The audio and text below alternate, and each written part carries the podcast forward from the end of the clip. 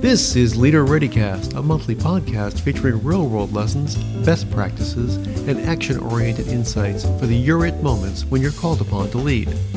Leader ReadyCast is the official podcast of the National Preparedness Leadership Initiative, a joint program of the Harvard T.H. Chan School of Public Health and the Center for Public Leadership at the Harvard John F. Kennedy School of Government.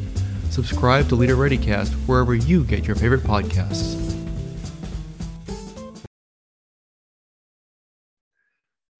I'm Eric McNulty, and welcome to the latest episode of Leader ReadyCast. Looking back over the past couple of years, we can certainly say what a long, strange trip it's been. Yet the challenge for leaders is to look forward, not backward, to see around the corner, over the horizon, to bring people into an uncertain future with hope and confidence. And given the many sources of uncertainty in the world, looking forward is a really daunting task. To help us sort through this, I'm joined today by Donna DuPont. Donna has a background in emergency management and is founder and chief strategist for foresight and design at Purple Compass. In her work, she applies futures and design thinking to emergency management, healthcare, and the military. She has particular interest in climate change adaptation, disaster risk reduction, sustainable development. She's got amazing insights to share with us today. I'm really looking forward to the conversation. Uh, Donna's going to help us build our own sort of mental periscopes to better anticipate what lines, lies ahead. So, Donna DuPont, welcome to Leader ReadyCast. Thank you for the invitation to join today's podcast. Oh, it's great to have you with us. I'm really looking forward to this. So let's let's just start with the basics. How do you define foresight and design, and how are they different than planning and forecasting? Things we're more familiar with. That's a really great question. I love that we're starting from definitions. I think it's so important. So, when we talk about foresight and design, um, those types of um, methodologies are, are very different from the planning paradigm. So, when we think about planning, typically we think about closed systems we, t- we think about certain variables. Planning is all about being able to take activities and, and move it forward to implementation or action. So there is um, it's quite valuable. I use planning still in a lot of the work that i do. But um, but planning has limitations. Um, simply um, you know being a closed system being working with very select variables um, there can be blind spots. And, and when you're dealing with higher levels of complex systems, you're dealing with emergence and change happening, and you're dealing with broader system change, it's really important to understand kind of both the, the lenses and the boundaries of your planning and your assumptions and, and look for opportunities to expand those lenses beyond. And this is what design and foresight provides. Um, so design can really, there's a lot of definitions around design, but design really, um, it, it encompasses in my work systems thinking um, and being able to understand kind of what's happening in the system. So really work with complexity and ambiguity. Um, and that's a really great uh, connection to foresight because in order to do foresight you really have to have a good understanding of systems what's changing what's emerging and how things could play out moving forward into the future so there's a really um, important connection between design and foresight and of course uh, it's it's all connected to planning as well and, and planning, as I understand it, mm-hmm. tends to have a relatively short time horizon. You're looking at what you're doing with what, what you've got, where it's going to go, what when's it need to get there, and, and foresight is much more variable in its in the time horizon. Is that correct? That is true, um, definitely, and the intentions are different. In, in planning, we're looking to um, it's it's really about now. You know, the current uh, bringing agency um, and moving things into implementation now. So it's a very short time horizon. Maybe it's within you know a year or two years. Uh, so very short term. It could be based on risk assessments, um, things that we know that are issues now that we need to take action on. So um, it's it's very short term in terms of the horizon. But when you look at foresight, uh, foresight is really challenging uh, the, the time horizon. It's looking uh, much more beyond five years and it's looking at change. So typically planning focuses on what we know and, and, and certainty of, of what, you know, our assumptions, our risks, and, uh, and, uh, and, and moving that into action based on what we know now. But uh, foresight is the opposite. It's all about change and the uncertainty and, uh, and having different kinds of conversations. Mm-hmm. So, can you give us, just to help us better understand this, a, short case example of how leaders have applied foresight and design uh, on the ground? Yes. Um, I think one of the best examples of it um, is my time and the time I've spent at the Canadian Forces College. It's been over the last five years. I've had the opportunity to be part of um, um, a military and civilian design team that delivers these uh, intensive type of design exercises. And, and so these exercises are really about applying foresight and design to really complex military challenges. And, um, and so how this is structured, and it's evolved over time. Um, used to be more of a, a, direct facilitation, so a little bit more um, teaching. But over the years, it's been more about coaching, you know, senior military officers on how to think differently, how to explore complex problems, and and think about different solutions.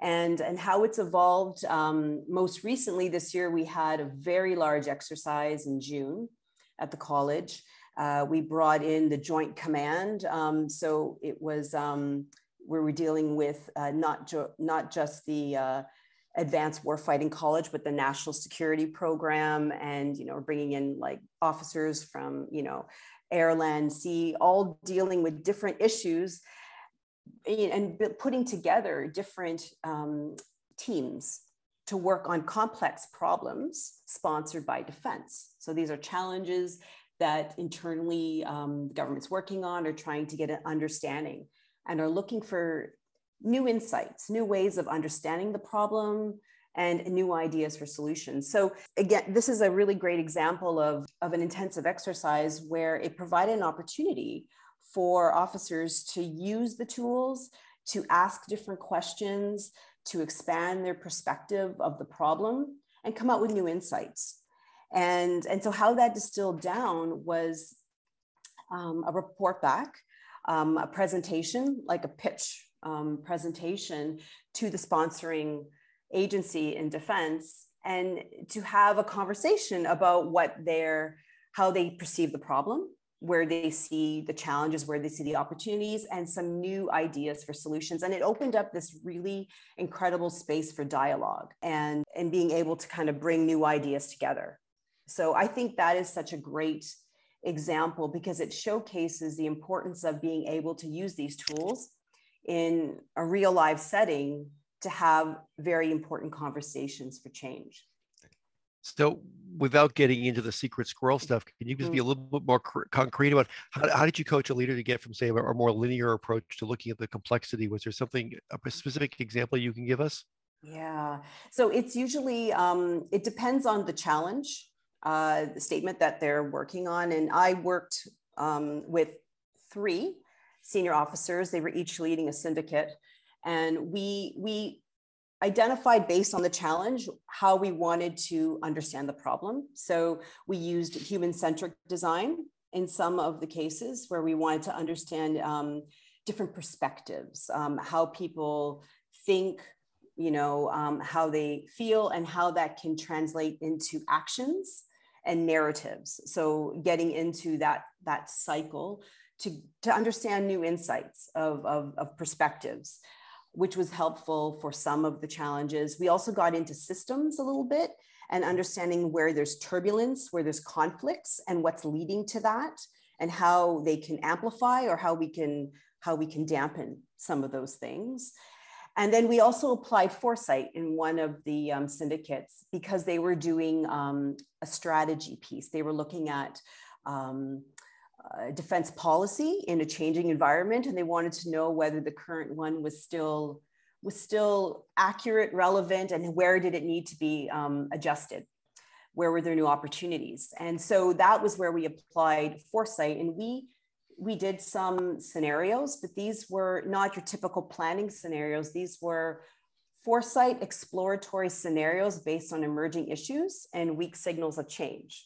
And they stimulated a lot of different conversations, and we pulled out a lot of ideas around how the landscape could change and what that could mean for defense, defense policy, and for Canada. So that was, those are just some of the methodologies that we explored, but um, it was um, powerful. Each, each particular um, syndicate had a different sequence, but it was led by, um, it was led by their, um, their uh, facilitator. So it was a hmm. student-led facilitator, but it was always in combination, like we would assess the situation and the problem when we use the correct tools for the next level of, of inquiry.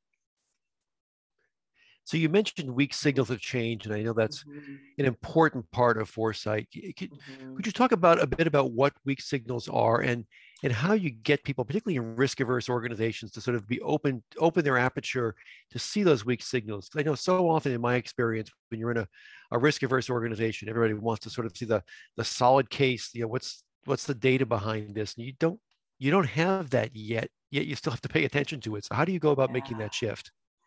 it's um, i'm pretty intentional about about the application of um, of using foresight I, I tend to like to meet people where they are so if they're very um, much in a forecasting a very risk threat type of um, lens which a lot of um, my work involves working with a variety of professionals that are very focused on that and um, and it's all about slowly starting to expand that anticipatory lens.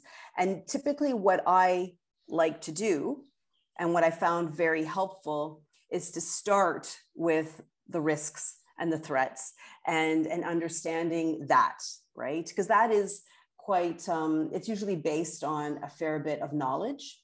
It's based on what we know about the system. And then from there, it opens up an opportunity to then talk about some mapping of the system what's changing right so yeah so this is where you start to talk about like pushes what's pushing change in the system and these could be some of the emerging issues. So these are issues that um, are starting to emerge. They're they're important. They are not part of the, the mainstream dialogue yet um, but uh, but we know that they have the potential to become influential. So starting to talk about those emerging issues, it's, it's you'll be surprised that those that are in the risk threat landscape really understand systems. They understand the different variables within a system, and they can start to really be precise about where some of those emerging issues. Um, and then the weak signals of change are also talking, it's, it's not issues based, but it's talking about what's changing in the system and how are these changes. And these could be um, different types of change. This could be a technology change. This could be um, social change. This could be related to uh, climate. Um, but how are these changes um, these are you know long standing small incremental changes that can be very influential so in my experience when you start to bridge between the forecasting and you start to talk about emerging issues weak signals and where the uncertainty is this is where you're getting into the foresight zone this is where you're starting to be less certain right and more into the plausible space and so this is a great opportunity to collect that information and use those insights in a very constructive way. And I think that's so important. I mean, there is that, again, as you've talked about, that which you can plan for, which is fairly concrete. There is that mm-hmm. at the far outside, which is possible, and then you get to of what's what's plausible. Mm-hmm. Um, and I know as I look back over the past couple of years with the the COVID response, particularly here in, in the states, that um, I think there was a, a, an assumption of high compliance. Mm-hmm. That common threat, common response, high we can we can we can count on high compliance, and of course we didn't. And I think again this is perhaps a little bit shorter term than you would normally work with with with the uh, foresight thinking. Uh, but if you had looked at the social and political environment, uh, you would have seen actually they, it was plausible you would get uh, low compliance and certainly and even active resistance to what you were trying to do, and uh, perhaps having worked some of the, that questioning in, or at least having built out the the uh, the possibility that you would have gotten something other than that implicit assumption would have helped people better anticipate or or be thinking about what am I going to do if dot dot dot. Absolutely. This is why, as part of a planning or policy, documenting your assumptions is so critical because as those assumptions um, if they don't hold true, then it's an opportunity to re-examine your planning and to re-examine what's changing and to modify um, sometimes in real time, sometimes, um, you know, you can modify over the longer period, but definitely the assumptions are key. And that's part, a big part of futures is being, um, is understanding those assumptions and really examining them to see if they do hold true moving forward. Now, one of the things that has fascinated me since we've first met a couple of years ago, several years ago now, uh, is your you know, that you come out of the emergency management world into the future space, into, into foresight. Uh, you're very concerned with how you apply this thinking in emergency management and disaster risk reduction. So as you've as you've gone on that journey, so what have you learned, and, and how do you think area leaders in this area can best put your insights to work? A good question. I, have learned so much through um, through deliberate practice of, of foresight and design, um, especially in military and public safety and security context. And I would say probably one of the things that really stand out to me is, is the how many people operate with a management and a very fixed mindset. Um, and that's a big part of a lot of organizations is the management piece. And and a lot of times management is really about planning preparedness. It's very much about um, certainty and what we know so forecasting and and contingencies. But but it's it's really about maintaining the status quo. It's it's not about change necessarily. And it's about just kind of understanding what may be risks threats how do we mitigate how do we have contingency plans so we go back to the baseline? And um, and and so it doesn't necessarily take into consideration the broader contextual environment how how the, the how things are changing in the bigger picture. And and so when you think about design and foresight what you're what you're really looking at is a growth mindset it's one that's having a different conversation but the intention isn't to go back to status quo the intention is for change the intention is about how can we or how do we need to do things differently moving forward? Where do we need to invest? Um, new resources, maybe new technology, maybe new capabilities, new ways of, of working. How does that have to shift given what's changing? So, so there's a shift in mindset that's really um, important. And so that's one thing I, I try to really emphasize in my work is is um, the difference in mindset and and because there's a difference in mindset you need to create a special space to work with foresight and design. It can't be off the side of your table if you're if you're really focused on like management and and crisis all the time. It it has to be its own protected space. But but there's a there's a connection between the two because a lot of the insights a lot of the understandings of the system vulnerabilities and challenges are, are critical information that can be carried over into foresight and design and so there's a need for um, for communication between the two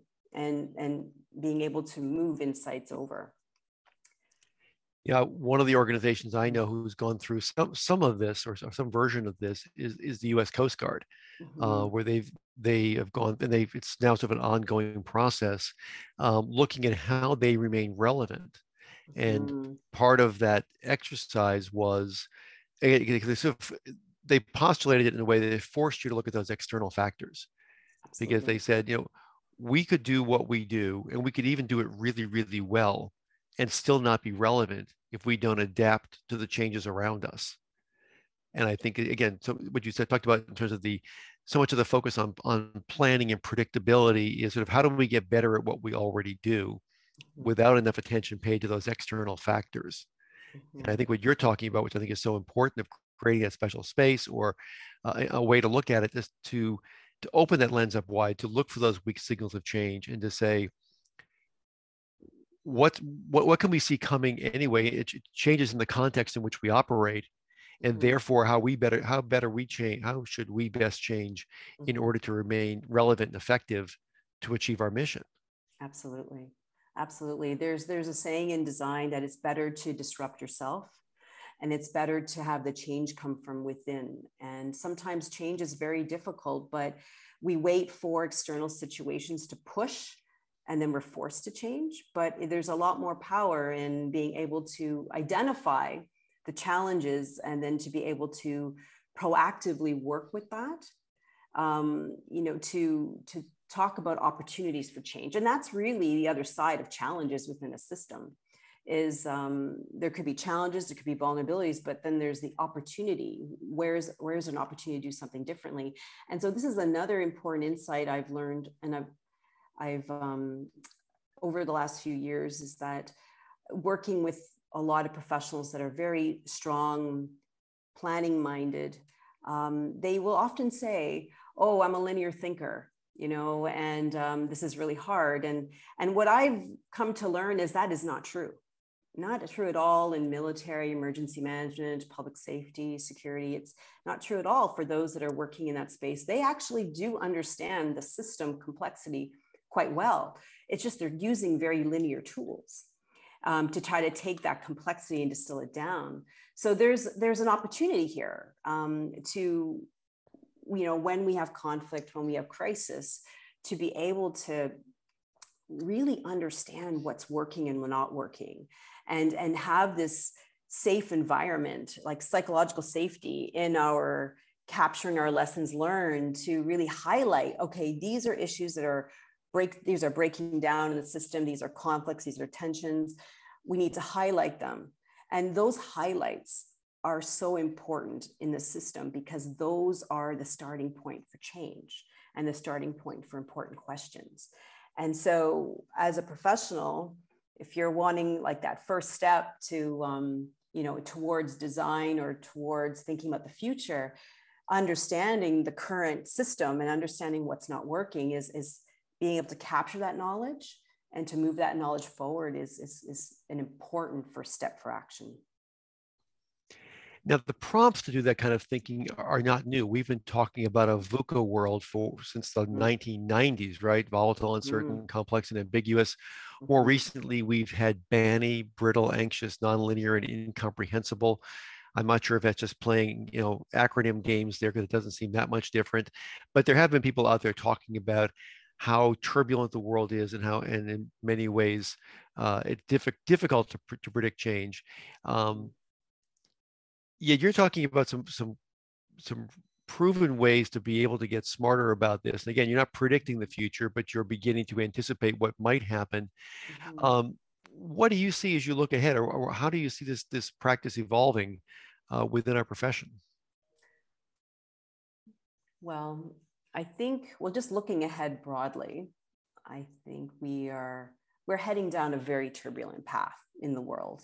And, and you can see that with a lot of the, well, just looking at the pandemic and how things have unfolded and, and how it's impacted so many people around the world and, and so many structures, systems. It's, it's, um, it's, it's been a big wake up call in terms of just the fragility within the current system. And, and what we see at a, at a, broader level is that that turbulence, those patterns of changes in the system are continuing to grow. And so a lot of the vulnerabilities that haven't been addressed long term, those chronic vulnerabilities are, are erupting. Um, and, and causing a lot of acute problems. And, and these aren't just like surface issues, these are existential issues that deal with you know human security at the fundamental you know fundamentally right because we're talking about just you know safety security basic access to certain food water energy um, it's it's significant so when you think about that change in the contextual environment you know there's going to be a lot more turbulence and so there's going to be a lot more push on our systems all of our systems um, to to change to evolve and to break from some of the things that have hold, held us to the past. And, and, and, and so we need to kind of have a vision of where we want to go moving forward. And, and sometimes a vision can be part of principles or values um, or just a narrative that shapes a forward path. So I see a lot of organizations um, getting pressure to, to change because things are going to get more complex. And, and it's not just complex from an individual organization standpoint. It's these are complex challenges that are interconnected across system stakeholders. And one of the most interesting projects I was part of this, um, this spring summer was a project through the Archipelago of Design, which is a, a nonprofit design community of practice in defense and security in Canada. And, and, and we had an opportunity to, um, to support uh, expert dialogue consultations on climate and security. And this is um, all part of uh, various inputs to understand the future um, climate and security center of excellence for NATO. So this was an interesting workshop series because it brought in a range of experts around the world. So those that were working in humanitarian and um, crisis response, military and defense, as well as peacekeeping and development. And then you have academics and, and those in public policy as well in all of those areas. And what, what I learned from that process is that all of these stakeholders and all of their roles are so interconnected in these really large global challenges.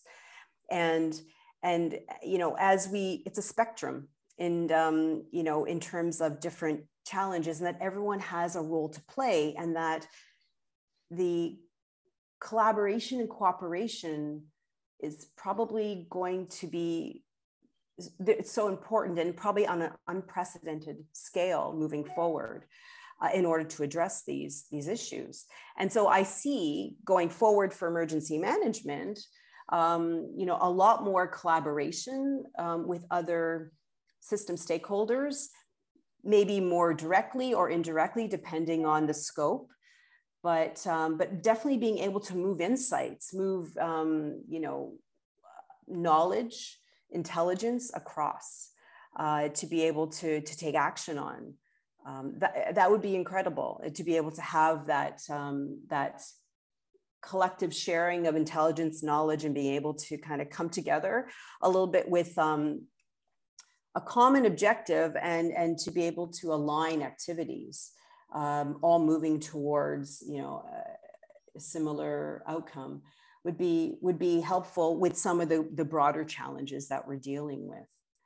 Um, so I, I, do see a lot of um, opportunity for system collaboration moving into the future. Well, you just hit on so many points that are near and dear to my heart. I've been following some long-term trends for about 15 years now, and I often prompt people or suggest to them as one way to begin to reorient their thinking that we were lucky enough to have a period of relative stability from post World War II into the very beginning of the tw- of the 21st century, and now we're transitioning to what historically always comes is periods of relative instability right? There's we, we never go for long periods of time when things are things are great. Um, and if you just begin to think of oh we're in a period of relative turbulence relative instability uh, that that alone could begin to uh, to prompt how you look at things a bit differently.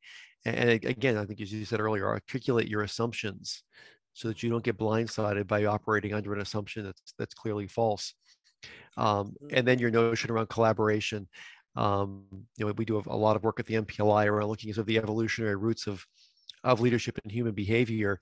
And we humans have thrived on the planet because we compete as every species compete has inter and intra species co- competition, but we also collaborate. We're one of those species that can work well together. And that's how we have survived and done well over millennia. And yet, yet we've gotten really good at pushing the compete button and we're not nearly as good at pushing the collaborate button. Yeah. And so we've got to sort of unlearn some of that. Not that competition is bad, there's appropriate times for it. But as you say, as we as we face these large, complex, existential emerging risks, we have to be able to push that that, that collaboration button more frequently and be able to do it really well, because uh, we're going to have to work together if we're going to overcome all that we're facing. Absolutely absolutely and it, it is a systems it's a multi-stakeholder uh, systemic approach that's needed because every every partner um, in the system needs to do their part um, in order to be successful as a whole. So very important moving forward. So, given all that turbulence mm. and uncertainty, let me ask you one final question. I ask yeah. all my guests. Yes. What gives you hope? Oh, this is such a good question. Um, you know, for me, I look at turbulence. A lot of my work in, in design and foresight is, is looking at turbulence and chaos, but looking at not just it from, from a, a threat challenge perspective, but the opportunities that it provides. And it provides opportunities to understand what's at the root it provides opportunities to ask different questions about how can we slow this down? How could we mitigate? How could we put balance in the system? How do we need to restructure the, what we do?